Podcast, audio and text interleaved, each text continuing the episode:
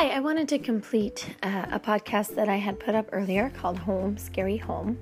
And I had to end abruptly just due to my kids coming in, which could happen again, but I'm going to give it a shot. So, um, basically, when I came home, just a quick recap, I came home from Omaha. That was a, a big trip, which later I'll talk about that trip. But um, we went two days later back to the hospital. That trip included four more weeks at our home hospital and then home from there. So, um, when I came home for the first time for a full month, it looked like um, me uh, having a lot of stress and worry and learning a lot. So, in my head, I held uh, Rose's care schedule. And in my head and in my heart, I was still on hospital life but no one around me was um, hosp- hospital staff. So I will use that word integrate a lot. I will say it was a big emotional challenge for me to integrate people back into my life that were not hospital people. So from there, you feel some abandonment from the team that you had. Even at Rady's um, Omaha, I had a feeling of complete loss because I definitely felt safe there when your child's given a terminal diagnosis, it's very hard to feel safe. So when you do, um, you don't want to lose that. Then back at Rady's, we had to build trust, and it wasn't amazing, but I was also changing, and I think it's getting healthier in a way because since I knew Rose was safe and I knew I had a, a backup plan in Ally in Omaha, I could get back there if I got scared that she would um, be in critical care again. But I could also be the mom, be the one um, that was responsible for her life, and not resent that because she was at a point now where it was logical that I, as a medical mom, could take care of her and keep her alive. I didn't need them for heart surgery and I didn't need them to intubate her at that time. So it was a kind of a healthy time. I couldn't be dependent on them, but I also needed them. So I needed to do teamwork with them. And I will say that four weeks was crucial. It was the last place I wanted to be.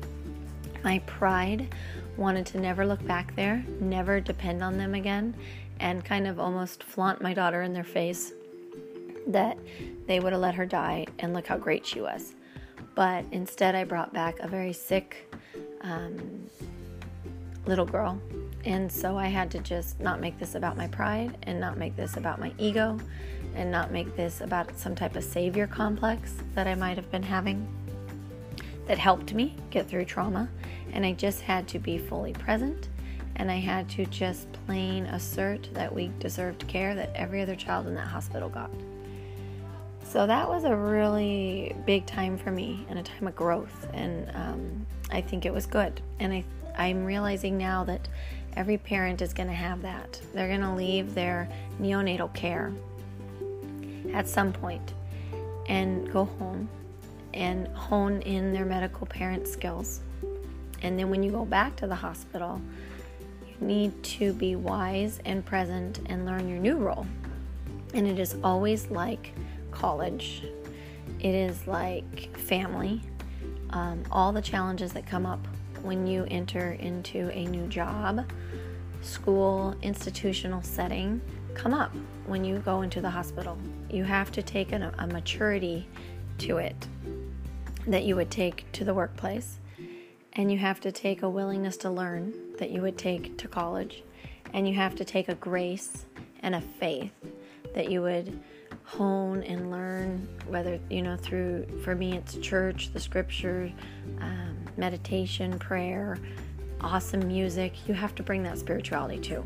So it's it's a really neat opportunity to grow all those parts of yourself. And it starts to get clearer and clearer as your child gets older because you start to get out of fight or flight mode and you just start getting into growing mode. And she's growing i'm growing and that was what our return home the second time was. I came home a tad more mature. I say a tad. I still held a lot of PTSD, a lot of tension, um, a lot of like her entire life rested on my shoulders. So I was short and curt with people um, because I just had a job to tend to, and I felt like it often was more important than anything else around me, which can hurt some people too. So, speaking of that, Matthew just came in. Matthew, before I stop doing this recording, I was just talking about what it was like when Rose first came home from the hospital. How do you feel about having Rose at home? Nana said you were talking about field trips at Ronald McDonald House. Do you ever miss Ronald McDonald House? I said about field trips because I pooped my pants. Oh no! And mommy wasn't there? No, I pooped my pants because I, 'cause I heard a rattle. A rattlesnake? Because there was a sign that literally said beware of rattlesnakes and I heard a rattle and I pooped my pants. You pooped your pants on a field trip? Where was mommy? I was so scared I peed. Come here. Where was mommy when you were so Oh, scared? You were at the hotel or at the hospital. So What did that feel like to be a kid that's mommy was at the hospital when you were so scared? I was so scared of a rattlesnake, I was so afraid. My teacher, my dear teacher, my teacher was worried about car hitting me because I was staying far away from the bushes. Oh my gosh, Matthew, no one told me this. You're around rattlesnakes. This is Rose. Let's see what's going on with her monitor. You're around rattlesnakes, Uh, pooping and peeing your pants, and almost getting hit by a car. no, I didn't There get you hit by a go. Almost a year later, I get to learn about my son. What he's talking about is when we lived at Ronald McDonald House, they would take the kids on field trips. He went to school there too. And when they were on a field trip, he was just sharing with me that he saw a sign that said rattlesnakes. And he went potty in his pants. He was so scared. And mommy wasn't there. Mommy was at um, the hospital. So, him and I will talk more about that. But that's another example how um, talking about the hospital life brings back all these memories, not only for me, but for him. So that's a whole nother topic too, the other children, and I'll definitely do a podcast on that. All right, Matthew, I'm gonna I'm gonna hang up.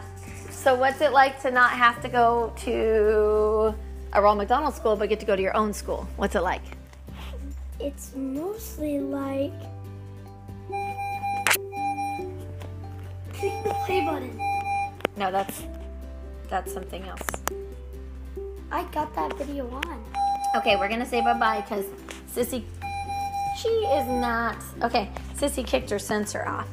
She's ready to get up. So, anyways, that was our journey home, and I hope this helps. And if it's confusing, there was a podcast before this called Home Scary Home, and um, it is the next one.